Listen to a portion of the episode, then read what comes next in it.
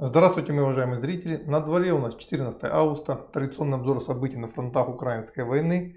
Начинаем с северного направления, Купинск, Сватово. Здесь наши войска продолжали активные наступательные действия широким фронтом от э, Оскола до примерно Кисловки. На протяжении предыдущих суток было взято несколько опорных пунктов, причем на всей линии соприкосновения, то есть довольно широким фронтом мы медленно движемся вперед. В целом мы вышли на линию такой широкой балки севернее Петропавловки, закрепились на возвышенностях и готовим атаку на сам населенный пункт. Я так понимаю, в ближайшие дни После артиллерийских авиационных ударов последует атака этого населенного пункта, после чего, я очень надеюсь, мы все-таки уже выйдем на окраины Купенска, который, как я напомню, сказал в своем вчерашнем выпуске, противник готовит к обороне, минирует, эвакуирует население, эвакуирует гражданские службы. Таким образом, готовит город к обороне. И тем не менее, несмотря на переброшенные резервы, пока стабилизировать ситуацию он здесь не может. Повторю, ежедневно наши войска движутся вперед. Кисловка. Здесь наши войска тоже продолжают активно наступательные действия, тоже ежедневно берутся опорные пункты. Пытаемся обойти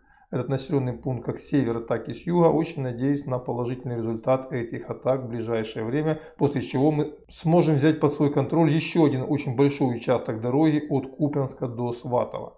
Южнее район сам Сватово, это правый берег реки Жеребец. Здесь пока серьезных наступательных действий нет. Противника контратаки выдохлись. Наши войска пока активных атакующих действий здесь не возобновляли. Торская. Здесь наши войска атакуют, хотя результаты, конечно, не таковы, каким бы нам хотелось. Противник пытается своими резервами контратаковать. Позавчера мы взяли два опорных пункта. Вчера, к сожалению, продвижения вперед не было. Тем не менее, атаки здесь мы свои производим. Артемовское направление. Здесь пока без серьезных изменений. Атаки противника выдохлись. Очевидно, что резервы, которые раньше должны были быть использованы для охвата Артемовска, переброшены на север, чтобы стабилизировать Купинское направление. А отсюда наши войска постепенно начинают атаковать противника. Очень надеюсь на положительный результат. Здесь, как сейчас на фронте называют, активно обороняются ВДВшники с Дальнего Востока, Уссурийская бригада, Бурятская бригада, также ребята из Псковской 76-й дивизии. То есть они постоянно не только отбивают контратаки противника, но и движутся вперед. Накануне, как вы знаете, взяли южную часть Плещеевки и пытаются выбить их с тех высот, которые находятся северо-западнее, которые противник захватил несколько недель назад. А, Авдеевка и Маринка пока без изменений, а вот на юге противник продолжает атаковать наши позиции как в районе Великой Новоселки, так и в районе Орехова. Причем и там, и там он добился тактического результата,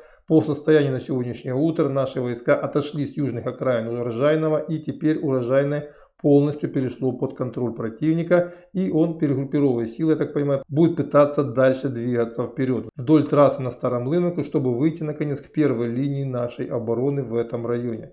То же самое и в районе Работино. Противник вчера вышел на окраины, на северной окраины этого населенного пункта. Еще взял одну линию наших окопов и пытается продавить наши войска в этом самом важном для него месте, если судить по тем атакам, которые он производит здесь, начиная с 4 июня. То есть он упорно пытается проломить оборону на этом направлении. И вот вчера он еще взял одну линию наших окопов, отодвинул наши позиции на несколько сот метров на юг. Ну и также сегодня наши ВКС нанесли мощные удары по Одессе, по Запорожью. Несмотря на то, что противник отчитался о том, что потерь у него нет, были очень серьезные прилеты в районе одесских портов, а также в районе промышленной зоны Запорожья, где очень похожи наши баллистические ракеты, либо Искандер, либо кинжалы аэробаллические, поразили какой-то важный военный объект. Ну и также на видео было зафиксировано очередной сход с траектории украинской зенитной ракеты С-300, которая уже утром противник выдал за атаку наших ВКС. Хотя на видео отчетливо видно, что было на самом деле. Ракета вышла и через несколько секунд, буквально через 5-6 секунд, поразила недалеко стоящий объект гражданский максимум в километре полутора от себя.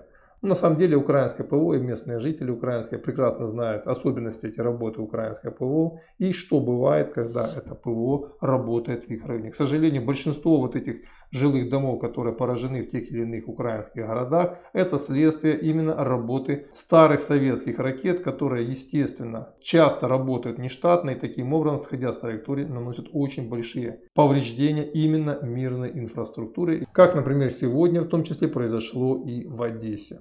Вот это примерно то, что происходило на фронтах украинской войны за последние сутки. На этом я по этой теме на пока все.